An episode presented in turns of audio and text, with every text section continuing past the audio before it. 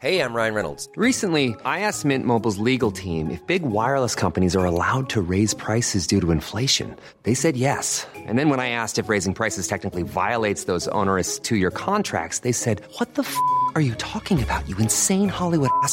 So to recap, we're cutting the price of Mint Unlimited from $30 a month to just $15 a month. Give it a try at mintmobile.com slash switch. $45 upfront for three months plus taxes and fees. Promo for new customers for limited time. Unlimited more than 40 gigabytes per month. Slows. Full terms at mintmobile.com.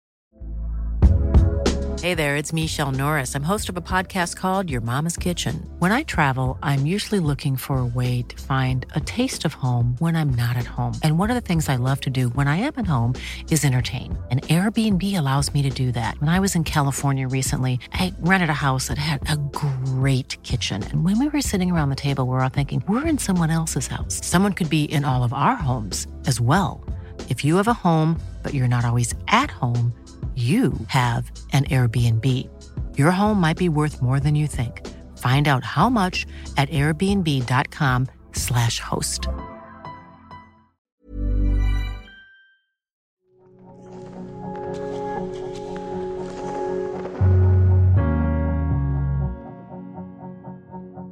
Hello, and welcome to the Ghibliotheque, the podcast that ventures into the vault of films from the world's greatest animation studio, Studio Ghibli. I'm Michael Leader, and I've seen the lot of them. And I'm Jake Cunningham, and I'm trying so, so hard to catch up. So join us on our quest into the glorious world of Ghibli.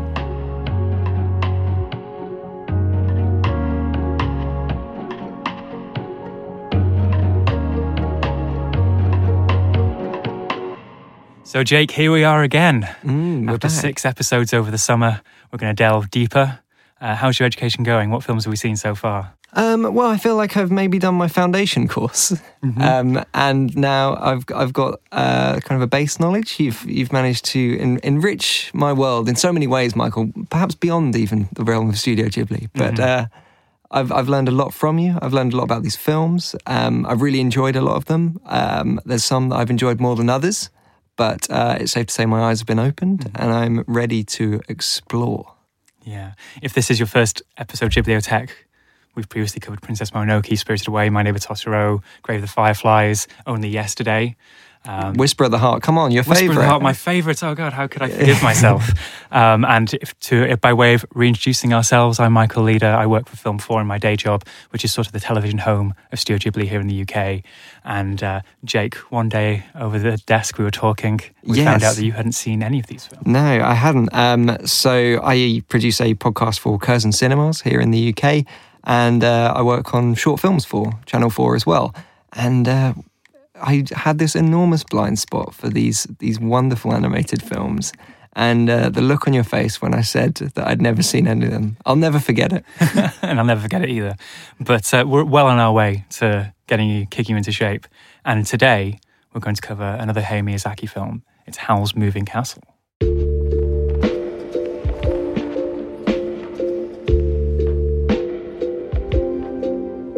So, to start with, a plot synopsis for Howl's Moving Castle. In a war torn fantasy world, a young hatmaker named Sophie is cursed by the Witch of the Waste and turned into an old woman. Old Sophie soon becomes the cook and cleaner for a reclusive and moody wizard called Howl, who lives in a giant moving castle with his young assistant Markl and a fire demon called Calcifer. Reluctant to pick sides in the ongoing war, Howl adopts multiple disguises in public, but soon the devastation comes to the castle's doorstep.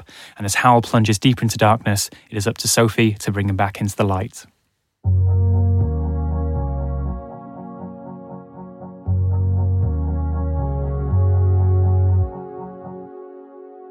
So we will later on get into my thoughts on seeing this film for the first time. Uh, but as we have done on all our episodes, it's, it's time for a history lesson. This is my favourite section of the show where I get to kick back and feel what it would be like if Michael was a lecturer uh, to me for some time, which would be a wonderful thing. Tell me about Howl's Moving Castle. Settle in, Jake. Get comfortable. well, this is an interesting one because you have now seen the two films preceding this. You've seen Princess Mononoke and Spirited Away. And in both those episodes, we talked about how these were films that almost enlarged Ghibli's standing on a global scale. And this is where it really pays off. So in 2001, Spirited Away comes out and it is a massive hit in Japan. It's still the highest grossing film of all time there. Um, and Hayao Miyazaki immediately announces he's going to retire from feature filmmaking. Meanwhile, 2nd of September 2001, Ghibli announced they're going to make Howl's Moving Castle, an adaptation of a young adult novel from the 1980s um, by Diana Wynne Jones. And it's going to be directed for the first time, they announce, by an outsider, somebody who has no back history working for Studio Ghibli, and that guy is Mamoru Hosoda, who at that point had only had one feature film credit as director, which was Digimon the movie, which is an interesting concept. Someone coming in from outside Mm. to direct a big movie. I've heard that Digimon movie is very good. I was always a Pokemon guy. I'm Oh, right, okay. Sorry. So Digimon, don't even talk to me about Digimon. but less than a year later, they issue another press release saying that Mamoru Hosoda is off the project. Miyazaki's coming out of retirement and he's taken over. So really interesting one. I remember Mamoru Hosoda then go and have quite a, a, a you know really good career as a director in his own right. He immediately went and made a, a film called The Girl Who Leapt Through Time, a sort of young adult romance time travel sci-fi film. And I remember when that film came out over here, it had, would always have a sticker on in HMV saying "From the makers of Howl's Moving Castle," "From the makers of Spirited Away." It was always confusing. Like, what do you mean by this? It's clearly not Studio Ghibli, and it's because he was originally slated to direct. Right. Um, but it's only been very recently that he's been talking about what happened. Was it an amicable split? well, I've got some quotes here. He recently did an interview. He's got a new film out that's in UK cinemas right now, as of um, November 2018, called Mirai, Mirai of the Future, Yes. which is a historic anime film because it was the first film to have its world premiere in Cannes, the Cannes Film Festival. Uh, but he's had an amazing career where he made Summer Wars, Wolf Children, The Boy and the Beast, and now Mirai. But back in 2002, he was out of a job. And here's what he says in a, an interview with Polygon recently.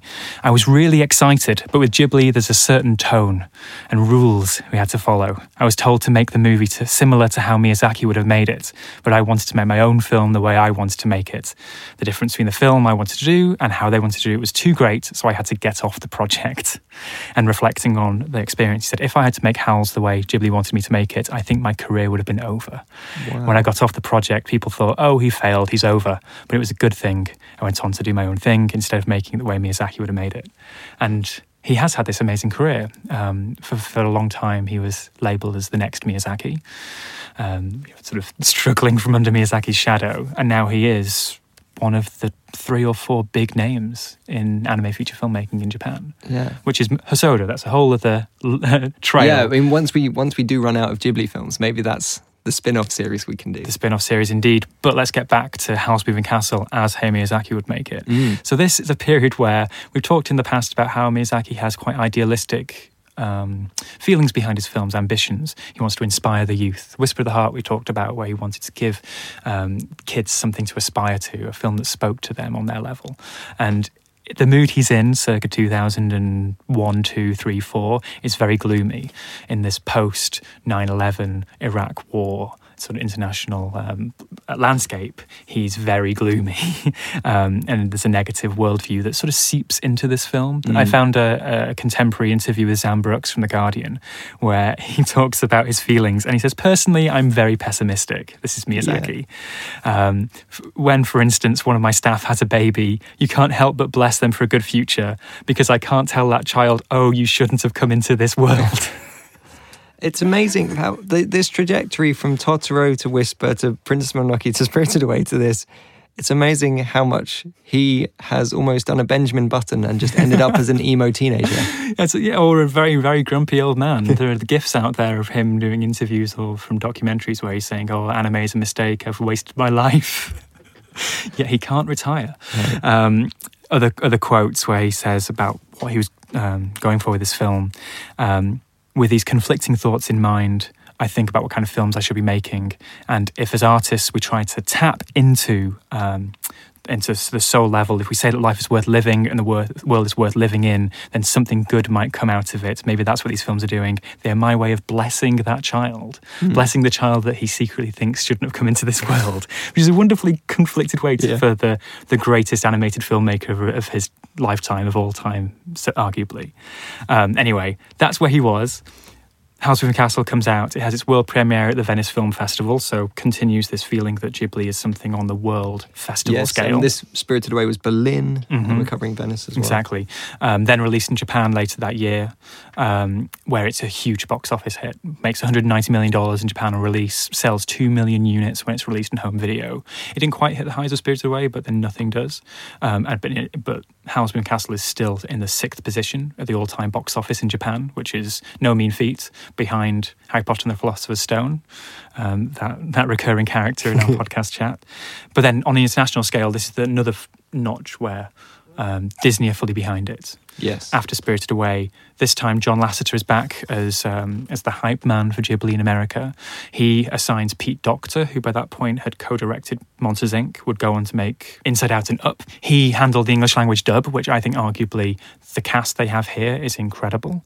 There's a story I know you like. Yeah, well, that Christian Bale saw Spirited Away and loved it so much that he immediately got in touch and said, I want to do a voice on whatever the next film is. So he's Howl. Yeah. But they also have Jean Simmons, uh, great, great Hollywood actress. Lauren Bacall as the Witch of the Waste. Uh, Billy Crystal as Calcifer in probably the most Disney casting you could have. You know, um, when it's released, it does pretty well for a Ghibli film. It's nominated for the Best Animated Feature uh, Oscar in a really good year. Um, it's the only traditionally animated film in the category that year. In fact, it, it's up against two uh, stop motion animated films um, Curse the Were Rabbit, the Wallace and Gromit movie, and then Tim Burton's Corpse Bride. And it loses to Curse the Were Rabbit. Um, and then it's, it's released internationally. Reviews are interesting, lots broadly positive as usual, but there are some mixed responses in there. The one that I've, I've picked out here is from Roger Ebert, who for years beforehand was a champion of Miyazaki. He gives it two and a half stars out of four. He's, he used to rate on a four star system and with half stars, which makes things nice and complicated. But he says um, he couldn't possibly recommend it as a film. Uh, While it's always wonderful to watch, it's a disappointment compared to his recent work. We grow impatient at spectacle without meaning, which is maybe something for us to come back to talk about. Yeah, definitely. And to bring it all full circle, 2005, September, October, maybe, certainly the uh, autumn winter term of university. I see it my first year at Birmingham at the UGC Cinema, uh, that's no longer called the UGC Cinema, it's a Cineworld now, on Broad Street in Birmingham. I go down and see it in the English language version. and you were disappointed. I was disappointed, mainly because of Billy Crystal, but we can get to this. but that's the context, Jake. Brilliant. That's all the history leading us mm. up to Howl's Moving Castle, and more importantly, leading us up to you watching it in 2018. Hey, I'm Ryan Reynolds. Recently, I asked Mint Mobile's legal team if big wireless companies are allowed to raise prices due to inflation. They said yes. And then when I asked if raising prices technically violates those onerous two year contracts, they said, What the f are you talking about, you insane Hollywood ass? F- So to recap, we're cutting the price of Mint Unlimited from $30 a month to just $15 a month. Give it a try at mintmobile.com slash switch. $45 upfront for three months plus taxes and fees. Promo rate for new customers for limited time. Unlimited more than 40 gigabytes per month. Slows. Full terms at mintmobile.com. Millions of people have lost weight with personalized plans from Noom, like Evan, who can't stand salads and still lost 50 pounds. Salads, generally, for most people, are the easy button, right? For me, that wasn't an option. I never really was a salad guy. That's just not who I am. But Noom worked for me. Get your personalized plan today at Noom.com. Real Noom user compensated to provide their story. In four weeks, the typical Noom user can expect to lose one to two pounds per week. Individual results may vary. Hey there, it's Michelle Norris. I'm host of a podcast called Your Mama's Kitchen. When I travel, I'm usually looking for a way to find a taste of home when I'm not at home. And one of the things I love to do when I am at home is entertain. And Airbnb allows me to do that. When I was in California recently, I rented a house that had a great kitchen. And when we were sitting around the table, we're all thinking, we're in someone else's house. Someone could be in all of our homes as well. If you have a home, but you're not always at home, you have an Airbnb. Your home might be worth more than you think. Find out how much at airbnb.com/slash host.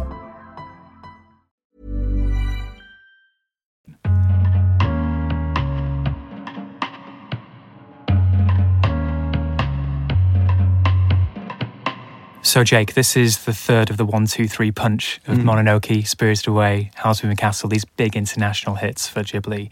Um, what were your expectations for it? Well, this is one of the last big ones off of the checklist. I think um, we we are doing our due diligence and balancing our series out for for every spirited way. There's an only yesterday as well, um, and I think this is like one of the last at that tr- true top end of the spectrum of um, international popularity.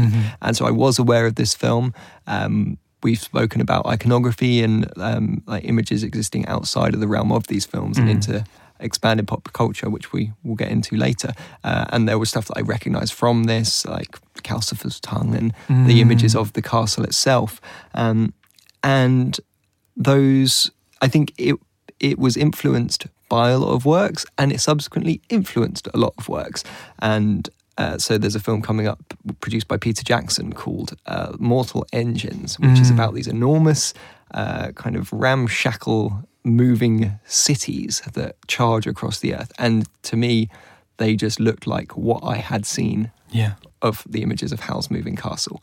And it had this, uh, around 2006, there was that, that kind of post grungy, early emo panic at the disco type uh, craze, um, of which I was a teenager within that realm. And Howl's was a big part of that culture as well. And like a lot of my friends, um, like really like, covered their laptops in stickers of Howl's Moving Castle and things yeah, like that. yeah, right. And I, and I'd never seen it, as as we know. With this podcast wouldn't exist if I had.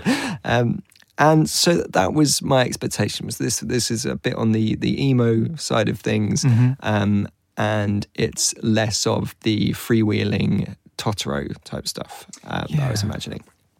And then it, it all kicks off, and we're into this magical world. That's something that I really love about the fantasy worlds um, of not going straight in with a kind of wide eyed Harry Potter walking down Diagon Alley for the first time, throwing all of the imagination of the world and the ideas of the animators at you all at once. It's, it's kind of drip feeding elements of this world. And it reminded me of one of my f- absolute favorite books, which is Northern Lights, part of the His Dark Materials Oh, yeah. trilogy from um, Philip Pullman, and how some of the world you just accept is different to our own. Mm-hmm.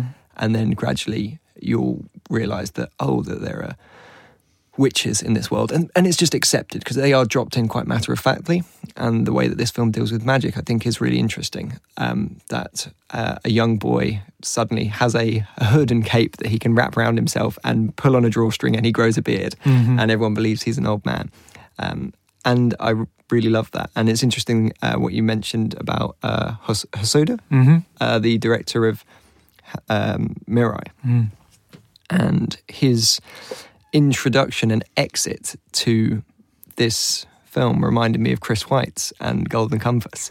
Yes. Of being uh, kind of brought in, not a big name at the time, to handle the adaptation of something really big, young adult, uh, fantasy, magical, almost medieval Victorian setting. And Weitz has that same thing. And he ultimately leaves the project and then comes back and finishes it. And everyone knows that it didn't go very well. But he said after a year when he left, like that I couldn't deal with it. Like the amount of that people were getting involved and there was a identity that this film had to have. And he was suddenly jumping up to a 160 million budget that he'd never had before. And I just can't make this film. It's so interesting you're mentioning these YA fantasy films because Ghibli is so often talked about in its own context and often devoid of outside context, even within anime circles. But landing in 2004, 2005, as this did, it's right in the middle of that time where many of the studios were trying to find their Lord of the Rings, find their Harry Potter. You had the Narnia films, you had the attempts at making Northern Lights film. Um, Percy Jackson. Stardust. You have so many films around that time, and this does dial into that. It's a very British. I mean, it's adapted from a, a British English language novel, but it does have that that texture to Yeah, it. and well, you you've mentioned this to me how much he loves Europe and his- Miyazaki does, yeah. And, this might be actually your first film that Exactly. shows that. Yeah, and you've spoken to me about it, and I'm, I know there are a few films that will tick this box, and this is the first time I've had that real crossover of culture. It's where this fantasy world, we see maybe three or four different areas of it. Some look like maybe, I don't know, 18th century Denmark. One area is very explicitly meant to be Wales. It's this sort of mishmash um, with uh, elements of steampunk, but then also high fantasy magic and so on. It's quite a gumbo to, Yeah. to get to grips with. Yeah. And it's quite a world to grapple with. This is very full on as a film. Mm. And then once the plot gets going, it's even more, even more full on. Yes, you really get dunked into this, don't you? Mm-hmm. Um, and I, I think we're split down the middle of on our agreements of the two halves of this film. Mm-hmm. Um, and this one really took me a while to get into because I think it's very exposition heavy at Mm-hmm. the start, um, and setting up who who our hero is, uh, a curse that befalls, um, who does that curse, the who basic Howl is, and relationships between all the characters, yeah. and that you've got the main focus of the film is on a small selection of characters, but there's also a whole war going on in the background, of which we need to learn all the details of at the start as well. And it does get a bit messy.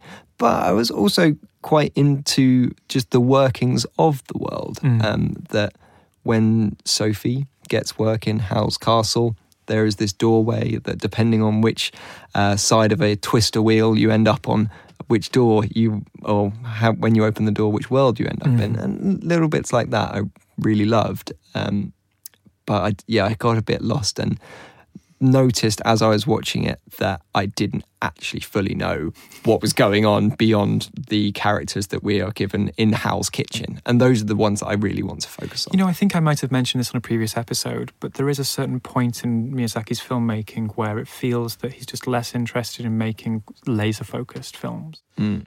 Totoro is the one I think I've said before, which is almost every minute is you know meaningful, Mm. and you know exactly what to feel, where it's going, the flow of the film, etc. Princess Mononoke is a complicated, complex film, but you, you you're there every second of the way. It never really, for me, for me, it is overburdened by its ideas and its complicated character relationships. Howl's Moving Castle, I think, is one where Miyazaki lets it run away from him a little Yeah. bit. But let's get back to maybe some of this, the, these key central characters, key locales, and so on. The Yes. moving castle itself.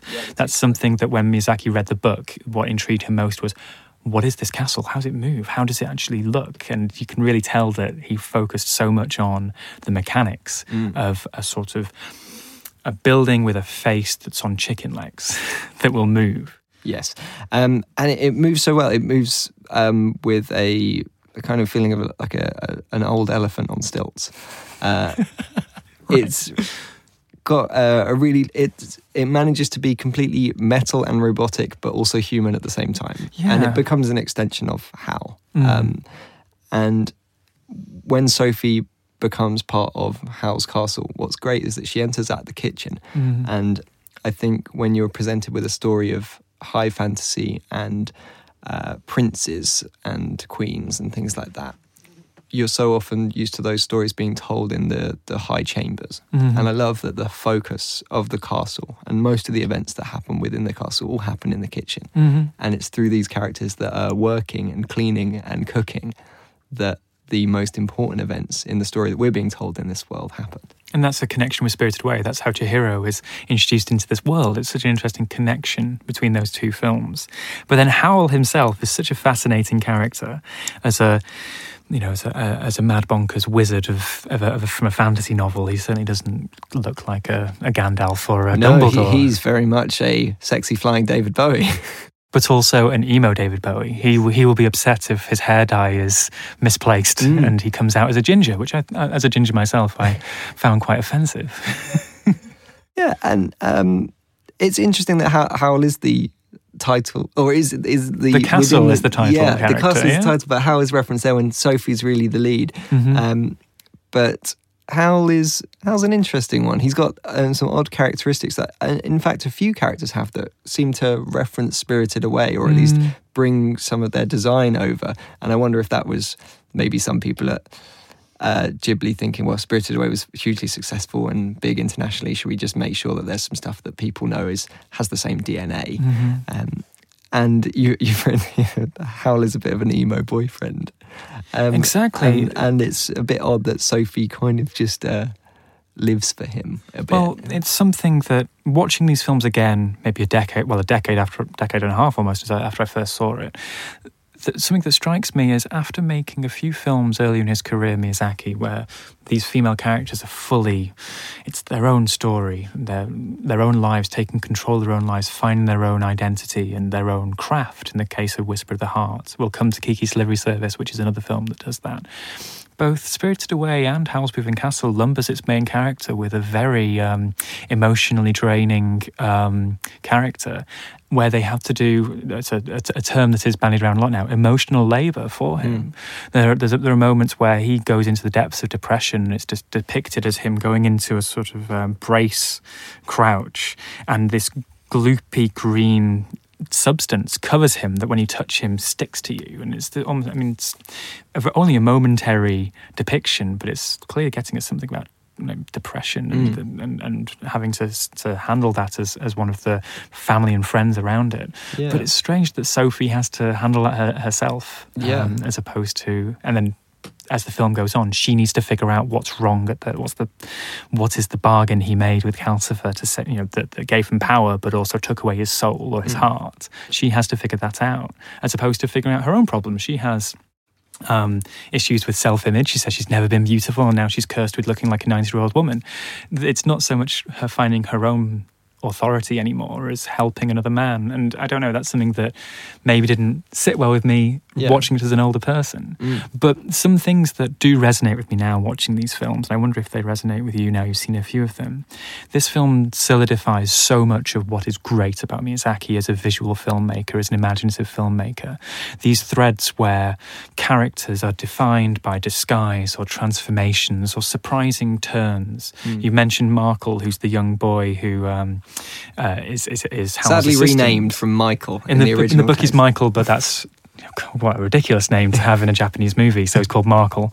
Um, he has that incredible disguise as an old man. Of course, mm. you then have Howl, who dons various disguises, mm. at least names and identities throughout the film. But then you have yeah, Sophie. like one of them is Pendragon, which yeah. very much is in that old English. And the uh, great wizard Jenkins yeah. as well. Um, or Sophie herself, when she's cursed with looking like an old woman, as she goes through the film, as she receives love and attention, she seems, or she has a moment of, uh, of, of, of uh, great bravery or courage, she turns back into a more youthful yeah. character, almost within the same frame. Yeah, and we're in that realm that Spirited Away is doing, but maybe, maybe in Spirited Away, that uh, idea of identity is attributed to one's name. Mm. That uh, Chihiro becomes Sen, mm-hmm. and then like ultimately through that the process of the film and doing the work that she needs to do, eventually is able to reclaim herself and understand herself. And that's the journey that we go on through these transformations and disguises that someone like Howl, who in the earlier scenes is this labyrinth Bowie like character who's got this wonderful, wonderful cape and earrings and dyed hair and looks fantastic. And immediately, as audiences, we are completely enamored with him mm. as well. He's brilliant. Um, but we have to ultimately strip that back. And that's what all the characters will go through. One of the most interesting ones, I think, is the Witch of the Waste, who mm. I found mm. is a fascinating character. She's the one that curses Sophie at the beginning. This um, enormous woman, all dressed in black, who at one point we see her being carried uh, in a cart, and in, the window is almost her entire face. Yes, it's that yeah. big. And over the course of the film, well, actually, not really over the course of it, almost at the halfway point, she becomes just an old old lady and it becomes yeah. a friend of the main character. And what someone who are presented as a villain is not even defeated or anything like that. The idea of them being a villain is just removed from the table whatsoever. Mm. Well, she's.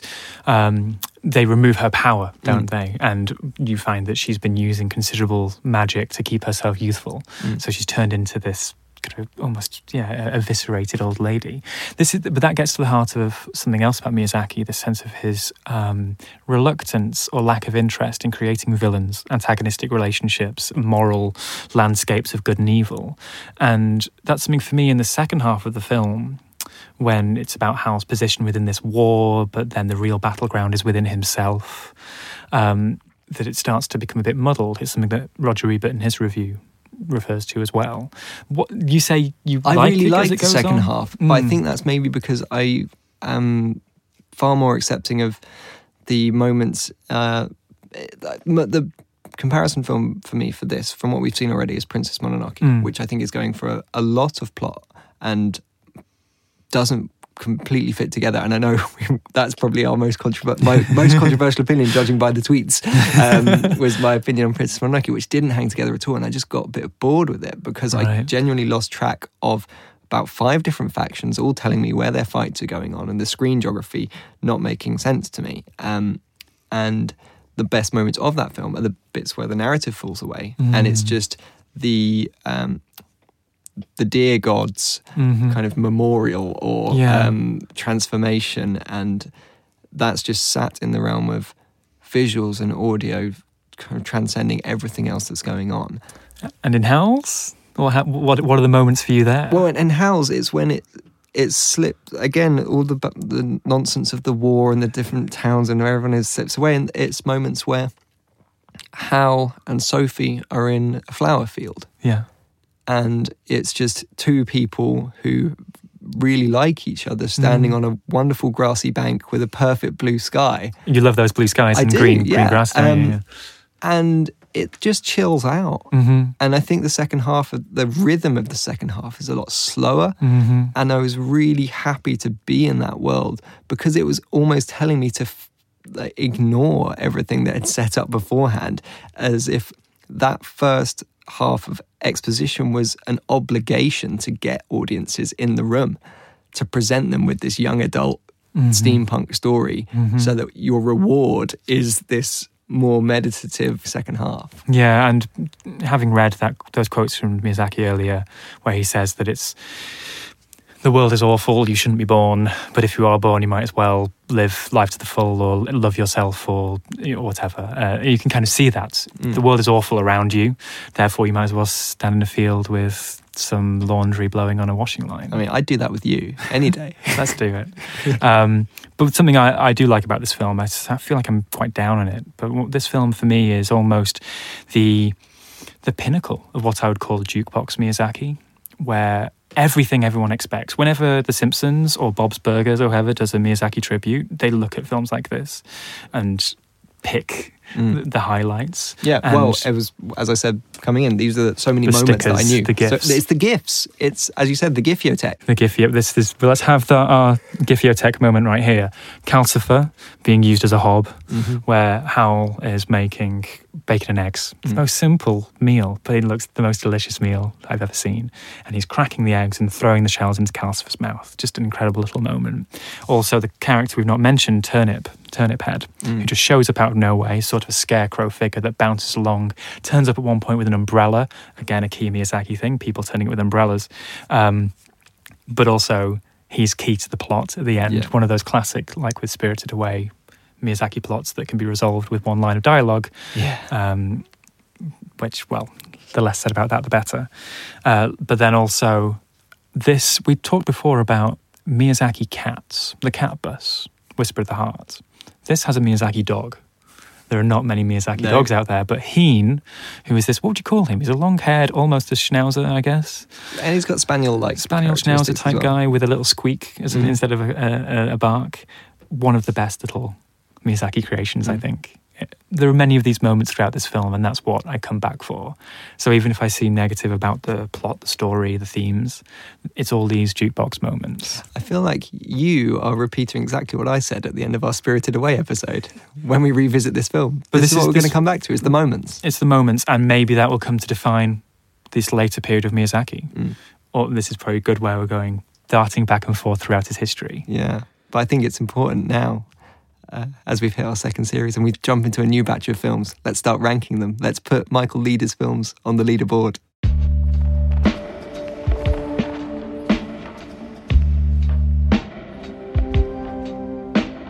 This is when I make Michael rank these films. At the end of our first series, the current leaderboard was in sixth position and breaking my heart every time I see it.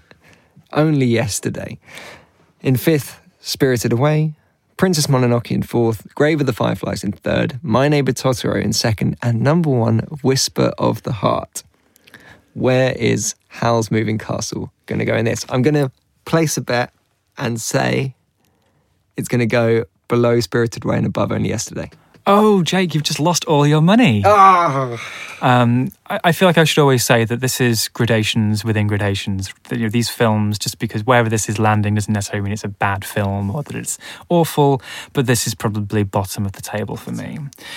And but you should be happy Yeah, about I'm, that. I'm glad only I'm yesterday is no longer the footer. and because it did break my heart uh, to sit here in front of you and our guest Robbie Collin that week and say, sorry, your favourite film is my least favourite so far. But no, I'd say that Howl's Moving Castle, whilst it is momentarily fantastic, overall, it's number seven so far in the leaderboard. Wow, we've made a bad start to this new series, haven't we? But it's a big one. This is the thing. It's one that everyone has seen. Behind Spirited Away or Totoro, this is one of the big ones. And we have a quite a mini season ahead of us, don't we? We certainly do. And that will carry on next week. Um, we hope you've enjoyed your time in the Ghibliotheque.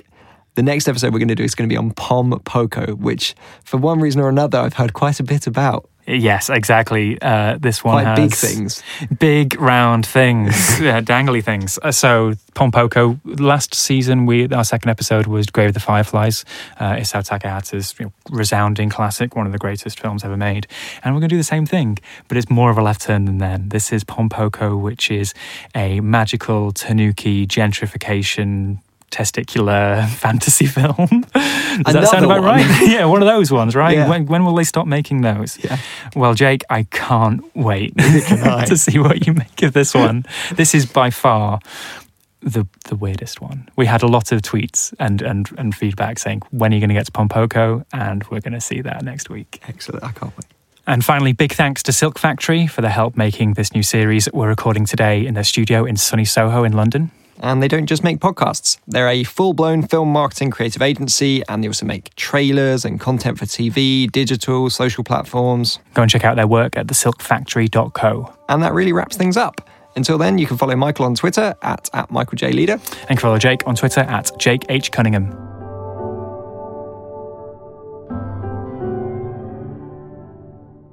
Ghibliotheque is a Little Dot Studios production. We record at Silk Factory. Our music is made by Anthony Ing. Our artwork is by Sophie Moe, and Steph Watts helps us out with all of our GIFs, images, and anything else we post online. The show is produced by Michael Leader, Jake Cunningham, Steph Watts, and Harold McShiel. That's me. I do the voiceover for the credits as well.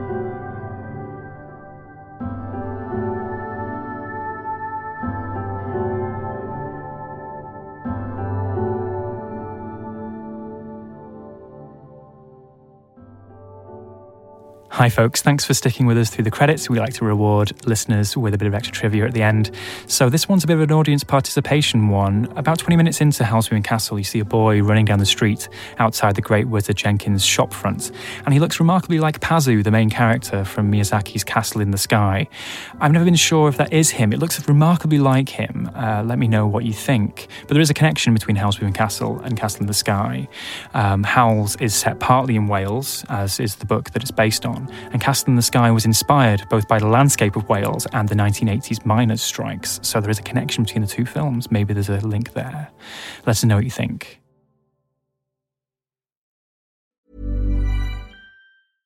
Hey, it's Paige DeSorbo from Giggly Squad. High quality fashion without the price tag. Say hello to Quince. I'm snagging high-end essentials like cozy cashmere sweaters, sleek leather jackets, fine jewelry, and so much more. With Quince being 50 to 80% less than similar brands. And they partner with factories that prioritize safe, ethical, and responsible manufacturing. I love that.